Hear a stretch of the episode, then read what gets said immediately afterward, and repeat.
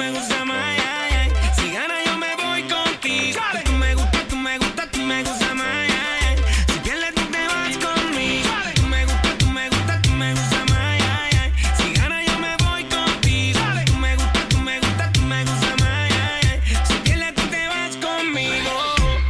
Urbi Rome.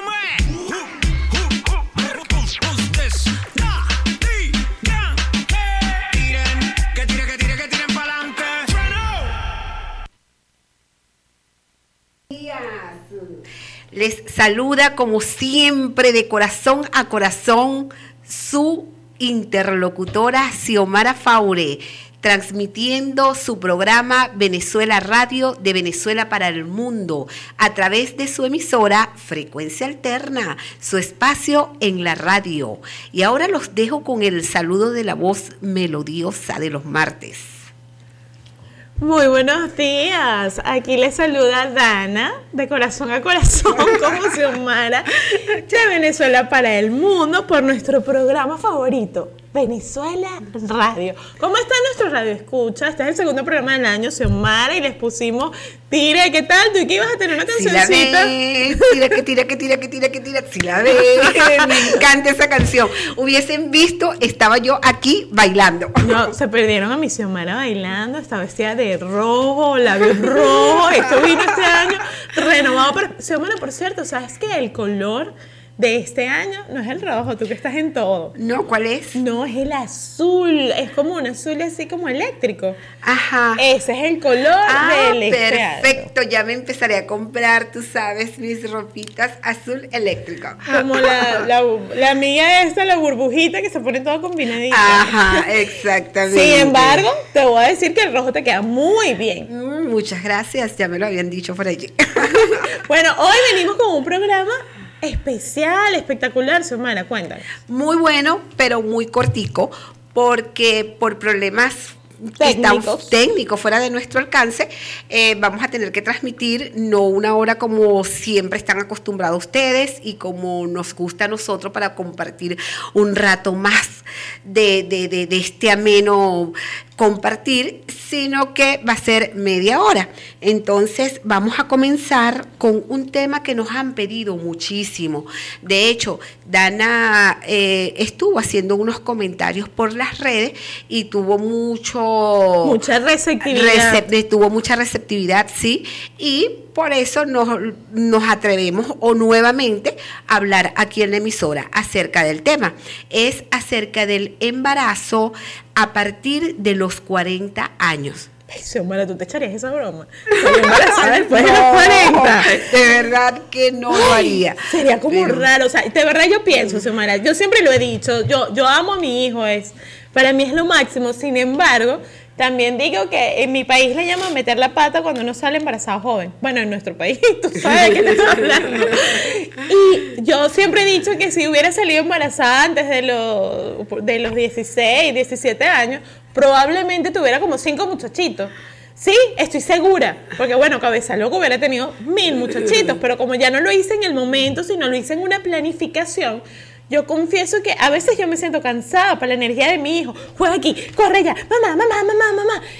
Y ¿qué? Estás joven, imagínate después de los cuarenta, sí, para empezar con una energía de un niño de cinco, seis años, ajá, siete años. Pero no, cuando tenemos como diecisiete, dieciocho años nos echamos eso y tenemos como tres, cuatro, cinco muchachos. Y bueno, no importa, estás jovencita y puedes aguantar. Pero a los cuarenta, no, no sé, Xiomara. Bueno, o haces como muchas jovencitas que a esa edad se los dejan a la abuela. No, bueno, pero esa no es la idea, bueno, esa no es la idea, esa es la irresponsabilidad. Pero bueno, ¿qué, cuéntame qué me tienes por ahí acerca de los pros y los contras del embarazo después de los cuarenta, Dana? Ok, tengo mucha, mucha información, Xiomara, porque lo primero no es así como que, ay, voy a llegar a los cuarenta años y voy a salir embarazadísima. No, para lograr esas cosas también hay que cuidarse. Es un tema, todo, todo es posible, incluso salir embarazada después de los cuarenta y tantos años. Pero cuidándote, porque si decides hacerlo, siempre han dicho los médicos que después de los treinta años, se complica el aparato reproductor. Entonces, si tú esperas a los cuarenta años para iniciar este proceso, lo vas a hacer más engorroso. Eh, yo, sin embargo, te voy a contar las diez ventajas de ser mamá después de los cuarenta años o más, porque es que todo tiene sus ventajas. Okay, o sea, aquí hablamos uno. de los pros. Ok, y si nos despojamos de las ideas establecidas y les damos rienda suelta a los deseos, tener un bebé después de los cuarenta no es una locura y al mismo tiempo cuenta con un montón de ventajas. No estamos hablando de comparar ni de promover la maternidad a una edad más tardía, sino que apuntamos a resaltar los beneficios si elegiste este momento en particular. Hoy en día, un, un embarazo después de los cuarenta se convirtió en algo bastante común. Ahora es como normal. En nuestro bueno, país está Viviana Gibelli. Sí, no, tú sabes por qué es algo normal también. Porque ahora con el empoderamiento de la mujer, la mujer se ocupa los primeros años de su vida, ¿verdad?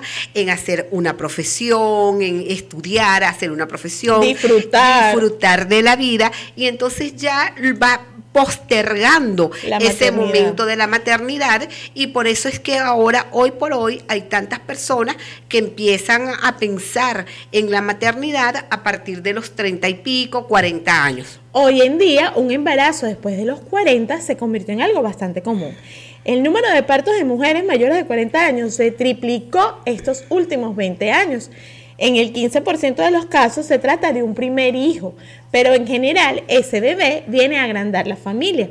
Durante los últimos cuarenta años, la edad para tener el primer hijo se desplazó en relación a la edad de la madre. Y es así como vemos que las mujeres tienen su primer hijo aproximadamente a los treinta años o más. Es decir, que es fácil imaginar que una mujer pueda seguir teniendo hijos diez años después. Desde ya estamos En, hablando de embarazos tardíos, y estos demandan cuidados exhaustivos. No estamos hablando de una chama de veinte. No, por supuesto. Como todos los embarazos, en definitiva. Además de que las mujeres se cuestionan muchas cosas antes de tomar la decisión. Muchos mitos y riesgos fueron dejados de lado gracias a los avances de la medicina y a una mayor difusión de los estudios prenatales. Es así como muchas madres pueden hoy en día hacer realidad sus sueños independientemente de la edad que tengan. Pero además, Xiomara, de los cuestionamientos a nivel personal y familiar, estos cambios que se van a producir con la llegada a un bebé tienen un lado positivo y son muchos más de los que podemos pensar. Si todavía no te decides, toma en cuenta las ventajas que supone tener un bebé después de los cuarenta. Bueno, lo primero, estamos más maduras. Eso es cierto. Por supuesto, y esa madurez te lleva a disfrutar más de tu bebé. A seleccionar mejor el papá del bebé. Porque sabes que hablando de las redes sociales, que iniciamos este tema aquí, hablando que, que este, este artículo que publicamos en Facebook fue un hit. Sí. Gracias a todos por apoyarnos, lo vio muchísima gente, rompimos la liga, como diríamos en Venezuela. Pero bueno, en las redes sociales también es impresionante la cantidad de mujeres que se la pasan diciendo: el papá de mi hijo es un desgraciado, es un esto, no me da plata, no me dio este mes, no sé qué, y uno se tiene que estar enterando toda la novela. Y dale, en, aquí no, porque aquí se supone que si ya te tardaste tanto en tener la bendición, la criatura, es porque has seleccionado quién tú quieres que sea el padre de tu hijo. Y la... si decidiste tenerlo eh, porque, bueno, fue el que conseguiste, fue el donante, pues lo puedes asumir como donante y tú tranquilamente ya tienes como más libertad financiera para asumir a tu muchachito y no estar dependiendo de nadie. Por supuesto, también hay muchas personas que ya una vez que llegan a los cuarenta y no han logrado estabilizarse con una pareja, Este, incluso van y a, a, a un, centro, a un centro de donación y tienen sus hijos solos. Y lo asumen y, y no tienen y que estar insultando por las redes sociales. Y para eso se han preparado, porque han esperado tanto tiempo para eso. Para hacerlo bien. Una preparación para hacerlo bien. Bueno, ciertamente somos más maduras a los treinta, o a los treinta y cinco, o a los cuarenta, que a los veinte. Esto obviamente no impide que amemos a nuestros hijos con la misma intensidad, pero sí es cierto que nos permite enfrentar con mayor desenvoltura los problemas. Incluso ya estamos a esta altura habituadas a manejar situaciones de la vida y a retroceder si es necesario. Número dos, segundo beneficio, estamos más establecidas económicamente de lo que te hablaba. Exactamente. Esto es algo que cuentan las mismas mamás que ya pasaron los cuarenta y que reconocen estar mejor establecidas económicamente que a los veinte. Es una realidad. Comprar juguetes, ropa, llevar un niño a la escuela o darle un gusto, las medicinas, todo puede ser caro. Y se enfrenta mejor si hemos logrado una estabilidad económica unos años antes. Somos más racionales. El número tres, con los años de práctica estamos mejor preparadas para controlar y manejar las emociones cuando tenemos cuarenta años. Aunque bueno, también es un tema, porque también te viene la menopausia, las hormonas, no sé qué, pero bueno. Hablemos de una mujer saludable a los cuarenta, que un poco después de haber salido de la adolescencia, o sea, está como más, más estable que... Exacto, por supuesto. Que si lo haces a los quince, dieciséis años. La madurez... no tiene precio. Exacto. Obviamente, eso no quiere decir que un día la situación no, nos desborde. O sea, puede pasar, uno tiene su derecho. O sea, porque tienes cuarenta años, tú también puedes volverte loquito un día. Y tengamos los nervios a flor de piel. Pero en teoría, una mamá mayor de cuarenta resiste mejor la crisis de los niños, los caprichos y los gritos, y utiliza su experiencia para responder de manera tranquila y constructiva. Y se hace yoga más. Oh. Cuarto beneficio, estamos más afianzadas en nuestra carrera. Si durante años no tomaste licencia, reposo por maternidad y en cambio usaste esos días para afianzarte en tu carrera, muchas mujeres, eh, en Venezuela yo trabajaba en el Fondo de Protección Social de los Depósitos Bancarios y vivía la experiencia que casi ninguna era mamá, éramos muy poquitas las que teníamos mamá y eso a veces era un poco...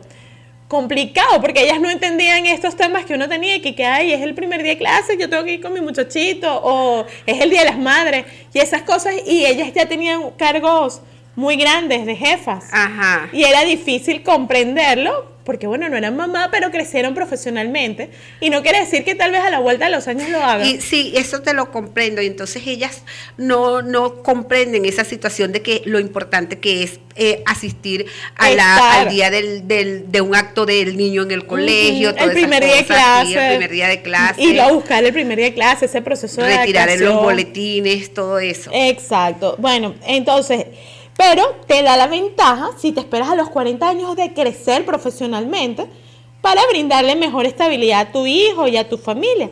Entonces, bueno, ahora a los cuarenta años a muchas mujeres le puede llegar el momento de disfrutar de ambas cosas, un nuevo integrante de la familia y una estabilidad profesional que le va a permitir horarios más flexibles y men- menor necesidad de probar, de probarse cosas a ellas mismas. Pues se supone que ya todas las aventuras la probaron.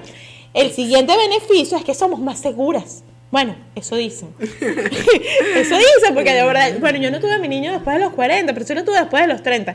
Y de verdad, yo no soy hija única, no soy de estas que cargan, no tenía sobrinitos que cargar y además no me gustan los bebés recién nacidos. O sea, discúlpeme, no me gustan, me dan miedo, me parecen frágiles y ni siquiera los niños de mi familia los cargan. Pero no es que no nacidos. Te gustan, sino que te da temor cargarlos. Me da miedo, bueno, Carlos, me por da la miedo. Fragilidad. Me exactamente. Abstengo. Nunca lo cargué. Cuando venía el mío, mi mayor temor, mi mayor inseguridad era hasta cargarlo. Entonces me preparé, asistí a cursos, todo eso, porque aunque tenía más de treinta, no tenía la, la experiencia, porque hay amigas mías que, ay, ven un bebé y se quedan y lo cargan. Entonces ya hay como que rompieron el hielo. En cambio yo no, yo tenía que romper el hielo con el mío, Xiomara. Qué duro. Sí, o sea, no, bueno, duro, claro, no, difícil, diferente. No. Ajá. Tener un bebé a los cuarenta años o después es una de- decisión personalísima que toda mujer ha pensado en detalle. Hemos evaluado los pros y los contras y sabemos que esto es lo que queremos. Sabemos que un embarazo afectará muchos aspectos de nuestra vida y estamos preparadas para afrontarlo. Rara vez la llegada de un bebé sea fruto de una decisión poco analizada. Las inseguridades y las dudas que pueden surgir cuando somos mamás jóvenes ya no existen. O sea, ya eso está pasado. No, por Porque, supuesto. Ay, que si lo voy a poder mantener, o sea, ya va, ya tengo cuarenta años, ya soy independiente económicamente, tal. Ya hay menos inseguridades. No, es si el tipo me deja, bueno, ya va, yo le puedo echar frente a mi muchachito. Por supuesto. El número seis, tomamos en cuenta las experiencias ajenas. Porque ya tienes la amiga, que el hombre no la ayuda, que no sé qué. Ajá. Entonces ya aquí tú dices, bueno, mira, chamosista, vamos a tener un niño, pero vamos a abrir una cuentica, porque cuando tú no me quieras, aquí ya está la cuentica, y aquí yo resuelvo el seguro, ya, ya puedes Yo recuerdo mi experiencia personal, de verdad, y eso que, pero claro, porque lo hice después de los treinta. Incluso yo tenía perritos con, con el papá de mi hijo. Y incluso cuando decidimos divorciarnos, o sea, no, casi que parecía el divorcio de la Kim Kardashian. Había un capítulo del divorcio donde incluso hablábamos de los perros, porque es que ya va. En Venezuela todo es un gasto, aquí es más fácil tener un perrito, pero en Venezuela es complejo. Entonces ya va, ajá, ¿qué vamos a hacer con los perritos? Tomás Eduardo y Nicolás. Sí, pero de, una de las ventajas de eso, de, del embarazo después de los cuarenta, es eso, ¿no? Lo de los perritos está bien, pero en cuanto a la independencia económica, que bueno, si me vas a ayudar bien y si no, ya yo soy ya. una persona in- con una independencia económica. Exactamente. Ok, y tomamos en cuenta, sí, pero tomas en cuenta las experiencias de tus amigas, de tu tía, de tu hermana, que tal vez cuando eres muy joven, en la adolescencia, no te lo permitís, ay no, conmigo va a ser diferente, este hombre no se va a portar así, y no escuchas consejos. Ya a los treinta, cuarenta años, sí tienes capacidad de escucharlo, es lo que, lo que considero. A esta altura, muchas de nuestras amigas ya tienen niños en edad escolar, y pues ya las hasta acompañado en estos procesos, y esto nos permite manejar mejor nuestros procesos escolares. Cualquier consejo, exacto, siempre vas a tener una amiga que te apoye. El séptimo beneficio es que tenemos casi todos los sueños cumplidos. Bueno, no, ahí sí, no sé, difiere un poquito porque yo creo que uno nunca puede dejar de soñar, y como en Venezuela hubo una época que decían que la vida comenzaba a los treinta, eso ahora lo han ido como postergando y dicen que ahora la vida comienza a los cuarenta, otros dicen que comienza a los cincuenta, otros a los sesenta, mucha gente ha logrado el éxito después de los sesenta años incluso. Pero bueno, eh, sí pienso que muchos de los sueños de juventud ya lo lograste, ya te lanzaste en, en parapente, ya tomaste tres días seguidos si quisiste, hiciste muchos viajes y ahora te toca soñar diferente. Por lo menos en mi experiencia personal, eh, mi sueño es llevar a mi hijo cada cinco años a París.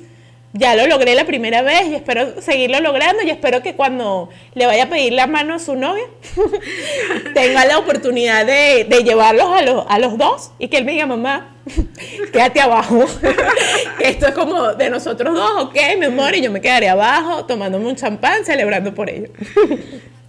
Ok, continuemos. Tenemos casi todos los sueños cumplidos. Los hombres, ya salimos con los hombres, ya rumbeamos hasta cualquier hora de la madrugada, viajamos, todo eso ya está hecho. Ahora llegó el momento de cumplir con el mayor sueño, tener un bebé.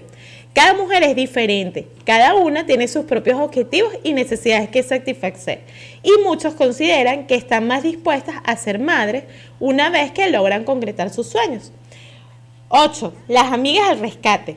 A esta edad somos menos exigentes y utilizamos el criterio y la lógica en nuestro favor, más que las emociones.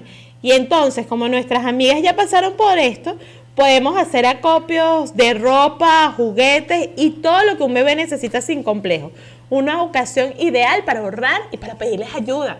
Ay, no tengo que me cuidar el bebé hoy, a mí, tú te puedes quedar. Porque además ellas ya tienen los niños grandes y más bien mueren por tener un bebecito en no, casa. Y la parte económica también, ¿no? Porque entonces te van pasando todo lo que los otros niños fueron dejando y entonces no tienes un ahorro por ahí. Te prestan el coche, la cuna y todo de bonita calidad, porque como es para ti lo han cuidado, todo eso. Número nueve, los abuelos están más disponibles. Porque claro, si sales embarazada a los quince...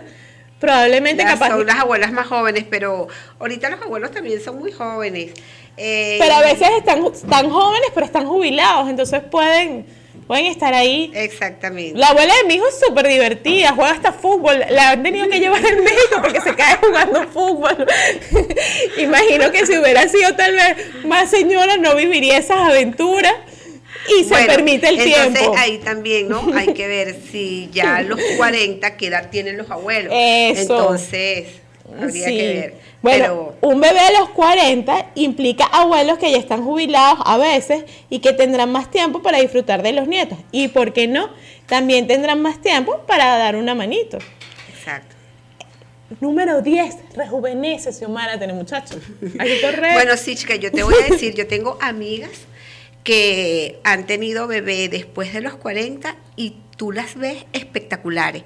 Parece que le, les da una juventud en la maternidad excelente, de verdad que sí. Bueno, no tenemos veinte años, pero tampoco tenemos noventa.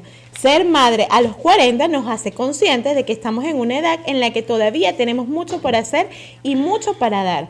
¿Quieres ahorrarte el gimnasio? Sube y baja las escaleras diez veces para cambiar pañales, corre, corre con tu hijo por el jardín, camina en cuatro patas para enseñarle a gatear. Es momento de estar en forma y acompañar las demandas de un niño pequeño, que son muchas. O sea, es que rejuvenece, bueno, dicen.